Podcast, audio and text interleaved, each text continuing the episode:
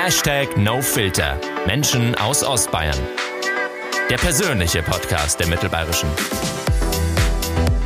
Hallo und herzlich willkommen zu einer neuen Folge unseres Podcasts Hashtag NoFilter Menschen aus Ostbayern. Mein Name ist Marina Gottschalk. Hashtag NoFilter, der Name ist Programm. Bei uns stehen Menschen aus der Region im Mittelpunkt, die etwas zu erzählen haben. Ungefiltert und so, wie sie einfach sind. Unser heutiger Gast hat schon viele Bezeichnungen bekommen. Die schärfste Stimme Ostbayerns, Powerfrau sowieso oder auch Ulknudel, wobei sie diesen Begriff vermutlich gar nicht mehr so gerne hört. Ich freue mich, dass sie heute da ist. Sängerin Steffi Denk. Hallo Steffi. Hallo Marina, grüß dich. Zu Beginn haben wir einen kleinen Steckbrief über dich, den hören wir uns jetzt noch schnell an. Steffi Denk wurde am 11. Februar 1980 in Bogen bei Straubing geboren. Aufgewachsen ist sie im niederbayerischen Steinach.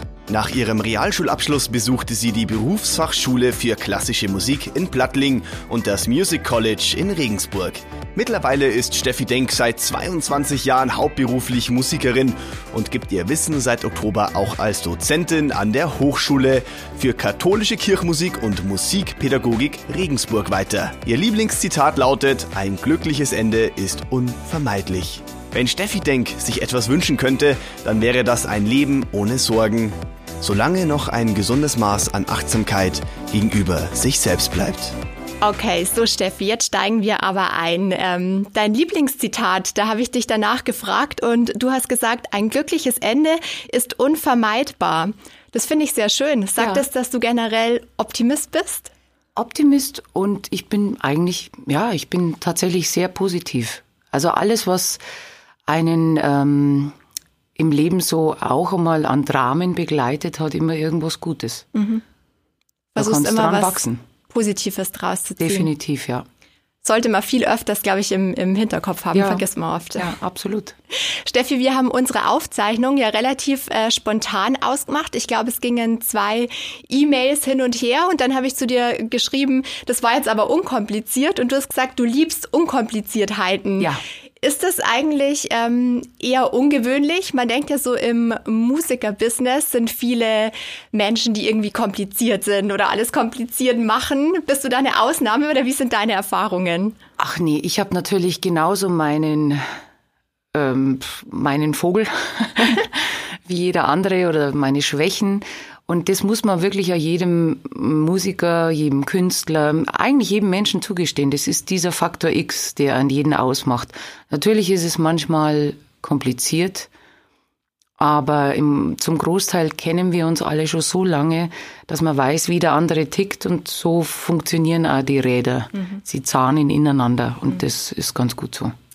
Jetzt sind wir trotzdem äh, froh, dass du Zeit hattest, denn jetzt dann, wenn wir langsam in die Vorweihnachtszeit reinkommen, das ist ja schon eine Zeit, äh, die bei dir vielleicht auch ein bisschen hektisch ist Oh ja. oder zumindest arbeitsintensiv. Ja. Swinging Christmas äh, mit den Flexible Friends Mhm. oder auch Scrooge ähm, wirst du wieder machen. Ist für dich die Stadezeit gar nicht so start? Oh, definitiv. Die Startezeit ist, ist meine Hochsaison sozusagen. Und ich hätte mir das nie gedacht, weil, ja, weil man halt eigentlich gar nicht damit rechnet. Die meisten Musiker haben äh, vermehrt im Sommer zu tun. Bei mir ist es genau umgekehrt. Ausgerechnet in der Grippezeit habe ich am meisten zu tun. Aber es, es hat sich so etabliert seit vielen Jahren und ich bin auch wirklich ganz stolz darauf, dass ich das machen darf. Du sprichst es gerade an in der Grippezeit. Bist du immer in Aufruhr jetzt? Also guckst du irgendwie, ähm, wie du deine Stimme da besonders präparieren kannst? Trinkst du jeden Abend Ingwer-Tee oder keine Ahnung? Nee, also ich bin, ja, ich habe äh, leider viele Laster zu dem, dass ich rauche. und ähm, ich mag einfach auch gern unterwegs sein und unter Leuten sein. Und wenn ich mir das jetzt auch noch nehmen würde, da hätte ich meinen Ausgleich nicht mehr. Und da bin ich auch wieder bei dieser positiven Einstellung, wenn ich schon davon ausgehe, um Gottes Willen, ich wäre krank, jetzt muss ich aber unbedingt, dann wäre ich natürlich krank. Ja.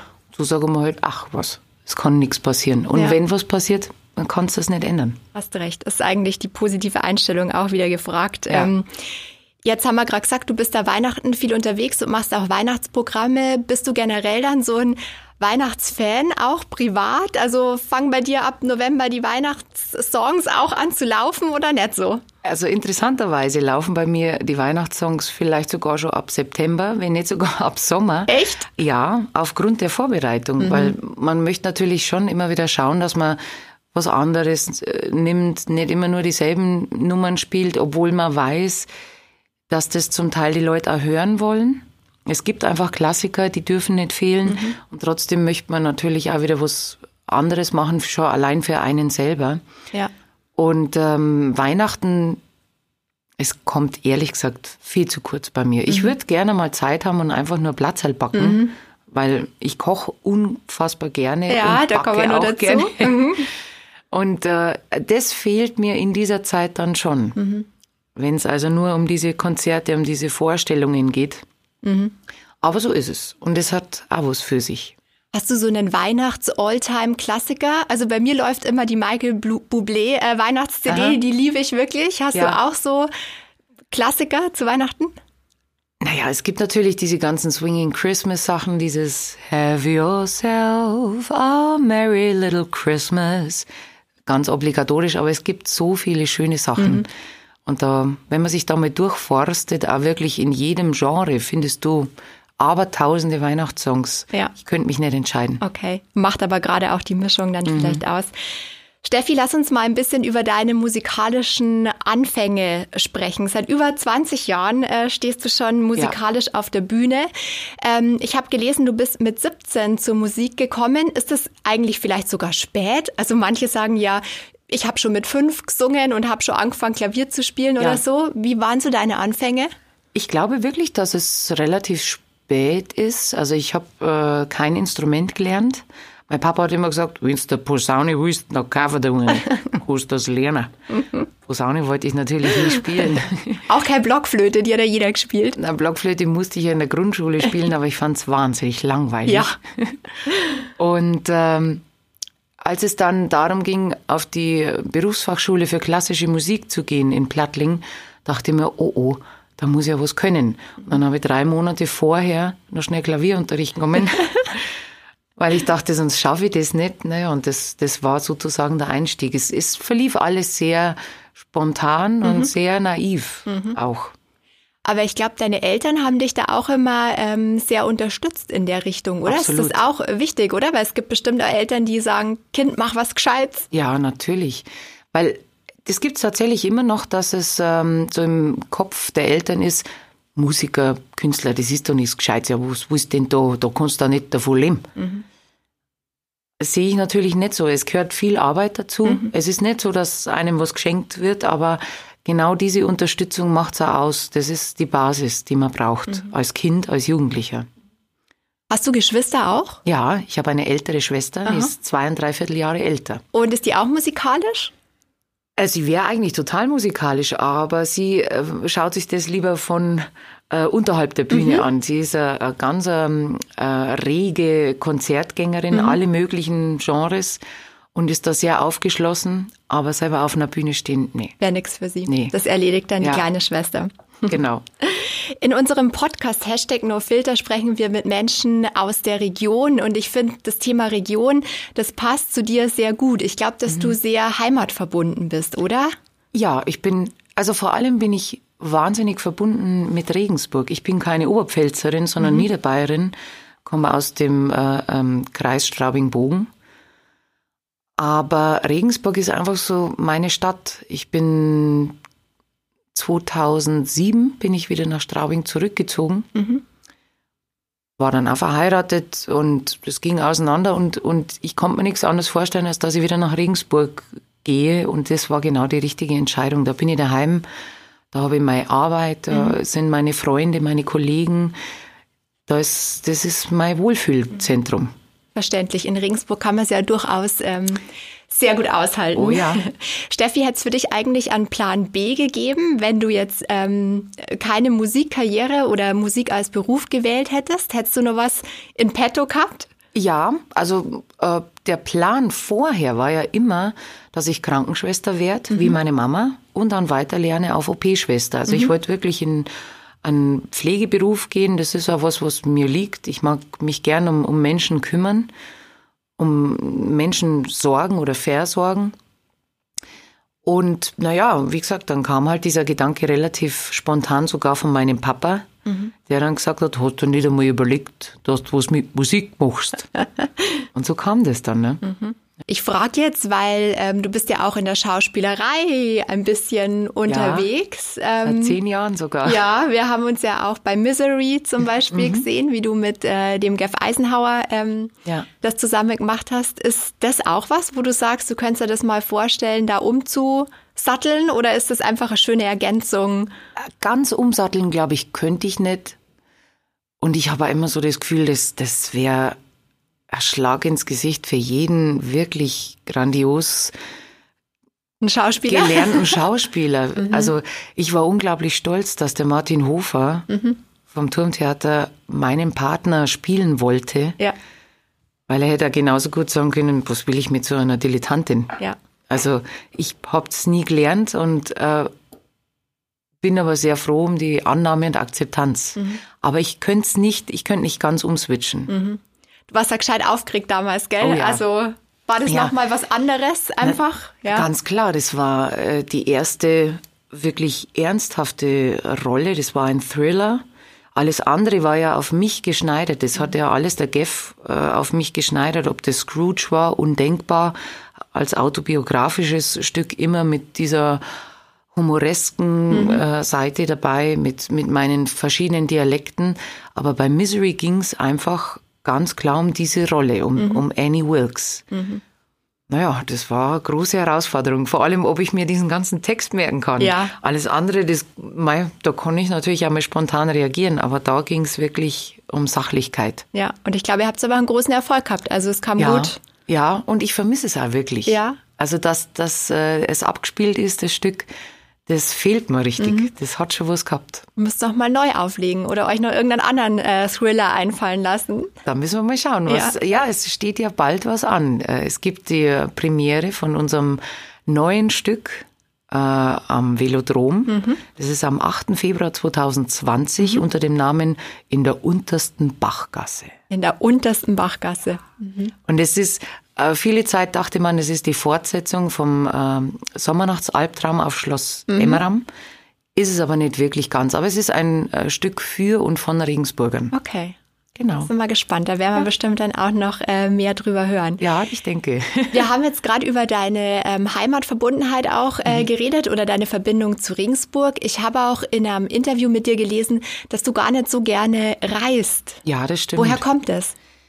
Na, ich glaube, das kommt immer noch so aus dieser früheren Zeit. Man muss sich vorstellen, ich war wahnsinnig dick. Ich mhm. habe äh, unglaublich damit zu kämpfen gehabt und habe jeden Tag Schmerzen gehabt. Und viele dieser Reisen oder auch viele der Auftritte sind nur mit Schmerzmitteln gegangen. Mhm. Und die Reisen, auch damals die Touren mit der SWR Big Band und den Swing-Legenden, äh, Max Greger und so weiter, es war halt immer viel mit Zugreisen verbunden und ich hatte immer so einen riesen Koffer und es war alles nochmal um so viel Gewicht mehr als das, was ich eh schon hatte, über 180 Kilo. Mhm. Und das hat mich einfach so lang, so viel, so stark genervt, dass ich mir gedacht habe, ach eigentlich, wenn ich wegfahre, dann möchte ich das am liebsten nur noch privat. Mhm. Obwohl es schön ist, wenn man wirklich einmal woanders hinkommt, mit The Wall, also mit äh, auch wieder mit der ganzen Gruppe um Gerwin Eisenhower. Wir waren jetzt vor kurzem mal in Heilbronn, mhm. in der Buga oder äh, in Luxemburg. Es hat auf jeden Fall was. Mhm. Aber immer möchte ich es nicht machen. Hast du jemals im Hinterkopf gehabt, so eine richtig internationale Karriere auch ähm, zu starten oder auch diese ganzen Formate, wie jetzt läuft zum Beispiel wieder The Voice? Mhm. Ähm, ich könnte mir vorstellen, dass du da total gute Chancen hättest, schon auch weiterzukommen. Hat dich sowas mal gereizt oder gar nicht so? Das hat mich nie gereizt. Mhm. Also weil ich immer diese Maschinerie dahinter sehe. Mhm. Und ich glaube, es geht nie um den ganzen Menschen. Vielleicht bei The Voice noch mehr. Mhm. Durch diese Blind Auditions, das fängt schon mal anders an. Aber allein diesen Wettkampf, mhm. diesem Wettkampf sich zu stellen, ja. das finde ich oft so, so unnötig. Es gibt genügend Konkurrenz, mhm. auch so schon, ohne irgendein Format. Und äh, ich finde einfach, soll da jeder individuell bleiben. Mhm. Man soll sich äh, äh, Kritik nicht verschließen, weil daraus lernst du. Ja.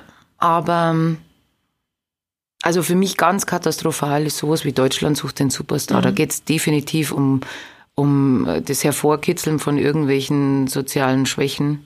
Bei jedem muss irgendwas ausgegraben Natürlich. werden. Und das, also ne, null. Mhm. null.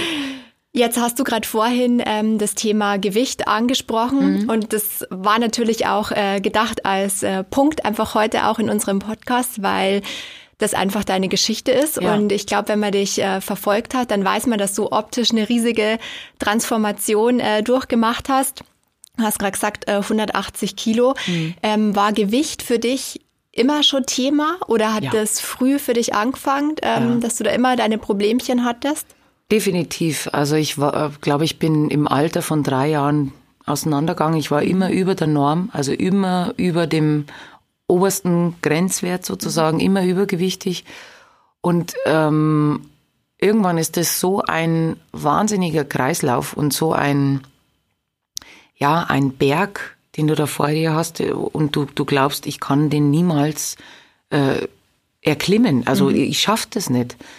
Und ähm, ja, das, die Transformation, sage ich ja mal, die fing schon viel früher im Kopf an. Mhm. Du kannst, ich habe ja diese OP gemacht, Schlauchmagen-OP in Mallersdorf im Klinikum, wofür ich äh, meiner Chirurgin, der Dr. Annette Buchert, wirklich wahnsinnig dankbar mhm. bin. Die hat mir ein zweites Leben geschenkt.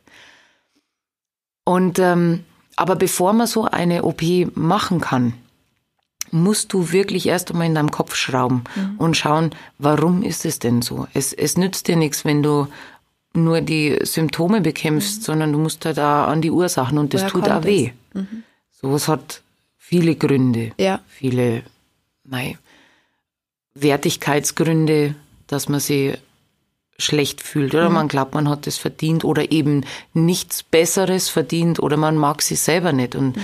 und das ist so, so ein Kreislauf. Und das habe ich gemacht, das habe ich lange Zeit in Angriff genommen mit meiner sehr engen Freundin Christine Kordig. Äh, das ist quasi eine alternative Psychotherapie. Okay.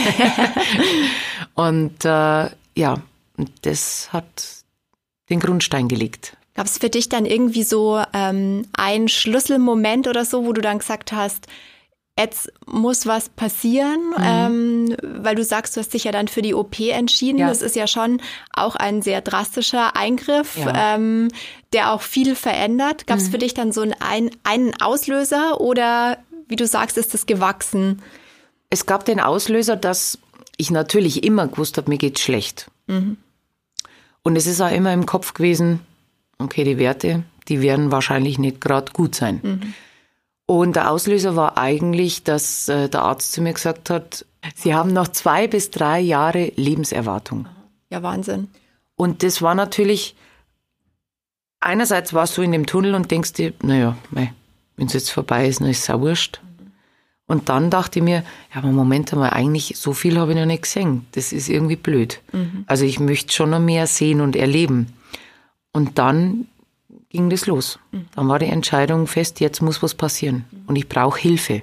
Ja. Weil das ist natürlich auch was, äh, wo, wo man sich dagegen wehrt. Man, man schämt sich ja dafür, wie man ist. In meinem Fall habe ich halt vieles wettgemacht, eben durch diese Ulknudel, mhm. durch den Kasperl. Mhm.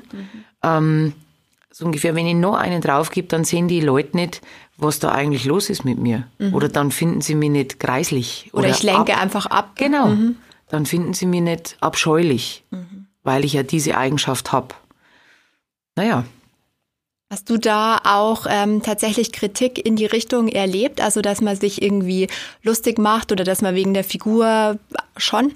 Ja, klar. Das ging natürlich in der Schule los. Da, also, heute wird man wahrscheinlich sagen Mobbing. Mhm. Aber dadurch, dass ich natürlich schon, äh, also ich war jetzt nicht dumm und ich habe schon immer mhm. dagegen gehalten. Ich habe mich dann einfach verbündet mit den Mädels und habe deren Beschützer gegen alle Jungs gemacht, weil mhm. ich ja sehr, sehr stark war. Aber natürlich gab es immer wieder mal so Äußerungen, die wirklich unter der Gürtellinie waren. Mhm. Auch dann mit Aufkommen des World Wide Web.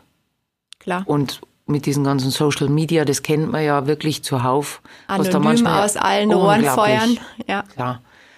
Ähm, Aber es spielt jetzt keine Rolle mehr äh, für mich. Also Ja. es ist nicht so, dass ich sage, oh Gott, ich kann nicht mehr leben, weil ich so viel gemobbt worden bin in Ja. meinem Leben.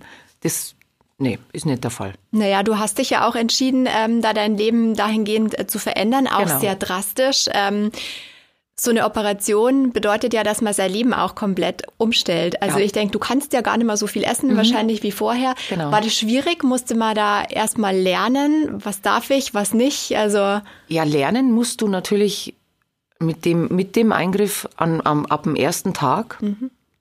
Es ist äh, ganz interessant, weil eigentlich war ich so sehr erleichtert. Ich, hab, ich war in diesem Bett gelegen und habe nur noch gestrahlt, obwohl ich total kaputt war und mir gedacht habe, mein Gott, endlich ist es geschafft. ja, Ich habe äh, eine anfangs neue Kapazität, also an Magenfüllmenge gehabt von 130 Milliliter. Und vorher hat mein Magen äh, 2 Liter 700 fast. Ja, Wahnsinn. Also im Leerzustand. Äh, Also der, der war einfach unfassbar groß. Und dann siehst du dich halt, wie du mit Teelöffeln isst und bist nach fünf Teelöffeln, egal was es ist, satt. Und du musst halt wirklich klein anfangen. Aber Ja. für mich war es wie eine Befreiung. Das Essen hat keine Macht mehr gehabt über mich. Hat ähm, dieser enorme Gewichtsverlust eigentlich Auswirkungen auf deine Stimme gehabt, so auf den Resonanzkörper? Also, oder hattest du da vielleicht auch Angst davor, dass sich vielleicht deine Stimme, die du ja beruflich auch brauchst, Ja. verändert? Meine Stimme hat sich verändert, teilweise natürlich ja durch das, dass ich jetzt äh, fast 40 bin, also nächstes Jahr geht's los. Da, da habe ich den runden Geburtstag. Ähm, und es hat sich von der Kraft her tatsächlich verändert. Ich konnte früher wirklich ganz äh, äh, unüberlegt äh, oben äh, in den Höhen rauspowern. Und da muss ich mir jetzt wirklich vom, vom äh, der Körpermitte her schon sehr anstrengen. Ich muss wahnsinnig viel stützen. Einfach weil, weil ich offensichtlich so viele versteckte Muskelberge gehabt habe, die ich gar nicht erahnt hatte. Aber ähm, es ist auch schön, wenn, wenn was Neues kommt. Ja. Teilweise gibt's dir Druck. Ich stehe jetzt dann kurz vor meinem Tribute to Aretha Franklin, die ich sehr, sehr verehre. Und ähm, das ist sogar verschoben worden. Das wäre eigentlich letztes Jahr schon gewesen. Und ich bin ewig lang krank gewesen und ich wusste, ich kann es nicht singen. Das ging aber auch einher mit dem, dass ich diesen Druck bei mir gehabt habe. Oh Gott, ich, ich muss doch alles in Originaltonarten singen können. Mein Gott, die, die lachen mich doch aus, wenn ich mich da hinstehe und sage, ah, jetzt tut's auf Arisa Franklin. Nix kann's. Also, du, das hat dir richtig den Hals zugeschnürt. Aber jetzt weiß ich, es ist okay, es ist ein Tribut zollen. Es ist kein Vergleichen. Ja. Es ist einfach nur eine Ehrerbietung an eine großartige Künstlerin und ich muss es so machen, dass es mit meiner Stimme möglich ist.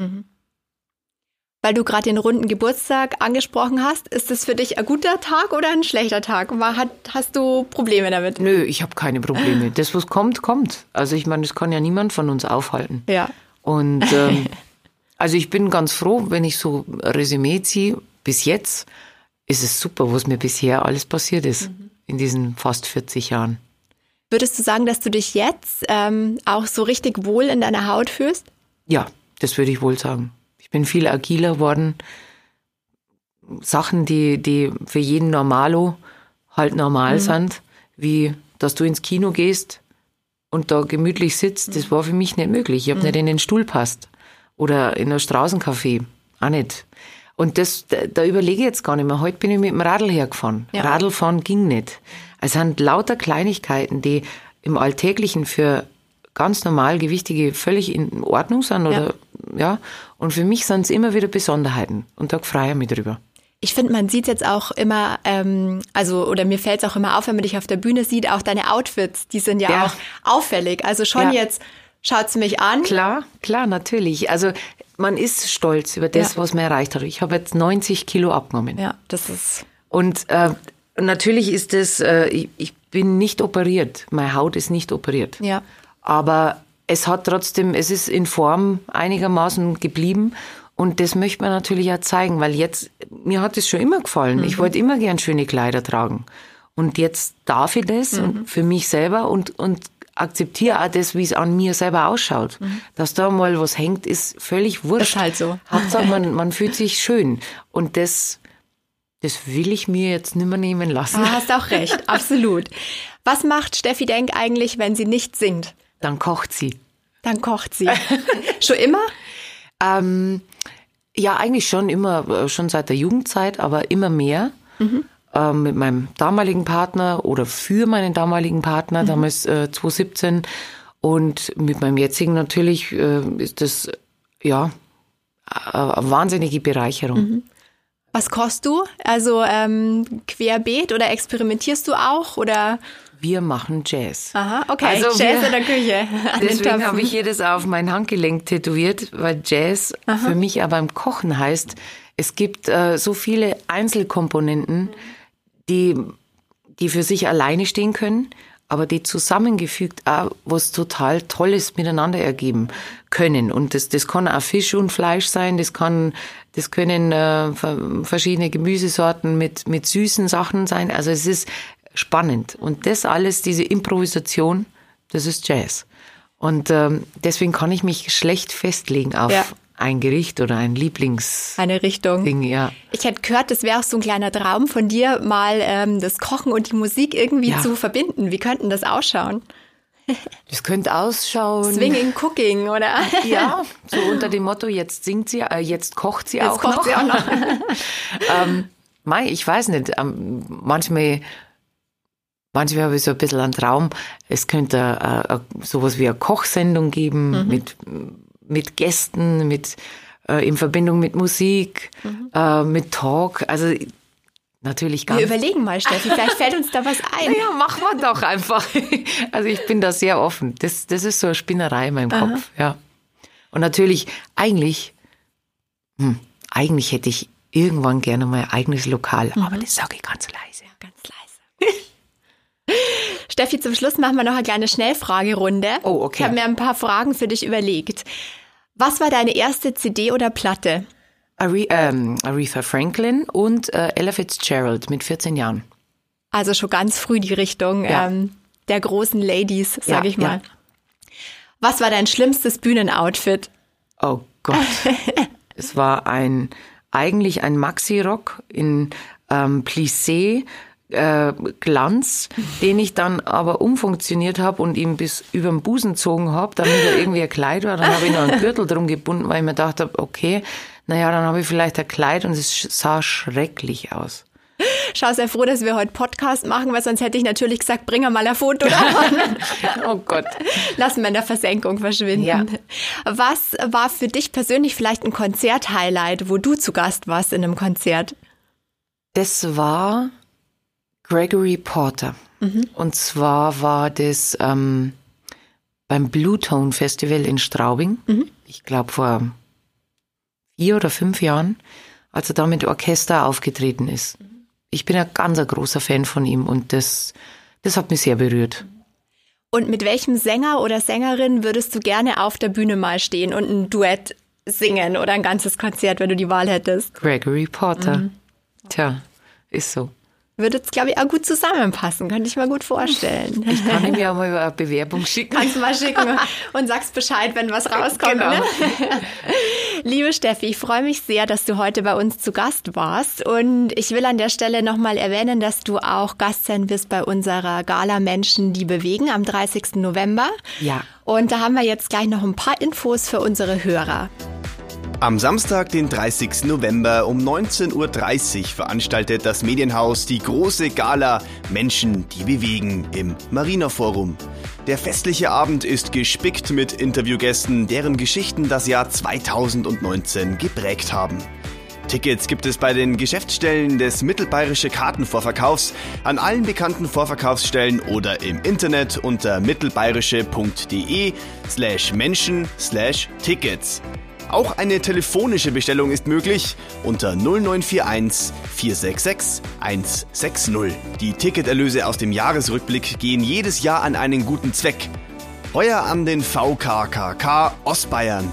Als Partner bei der Gala stehen der Mittelbayerischen das BMW Group Werk Regensburg, die Rewag und die Volksbank Raiffeisenbank Regensburg-Schwandorf zur Seite. Steffi, bist du eigentlich aufgeregter, wenn du Interviewgast bist, wie zum Beispiel ähm, jetzt bei der Menschengala dann im November und du nicht singenderweise auf der Bühne stehst, sondern mit Fragen gelöchert wirst? Nee, nee. eigentlich nicht. Also ich, ich habe die Prämisse, sag das, was, dir, was du dir denkst, was ehrlich ist. Und dann wird's ein gutes Gespräch. Ja. Und ich sehe dich ja. ja. Also insofern. Passt eh, wir sind es eh schon ja vertraut. Dann sage ich vielen Dank, Steffi, dass du heute bei uns im Podcast zu Gast warst und wir sehen uns dann ja natürlich wieder am 30. November. Danke ich, dir. Ich bedanke mich sehr. Dankeschön. Alles zur Gala und vieles mehr finden Sie auch auf mittelbayerische.de. Schön, dass Sie zugehört haben und bleiben Sie uns auch beim nächsten Mal wieder treu. Machen Sie es gut. Hashtag NoFilter. Menschen aus Ostbayern. Der persönliche Podcast der Mittelbayerischen.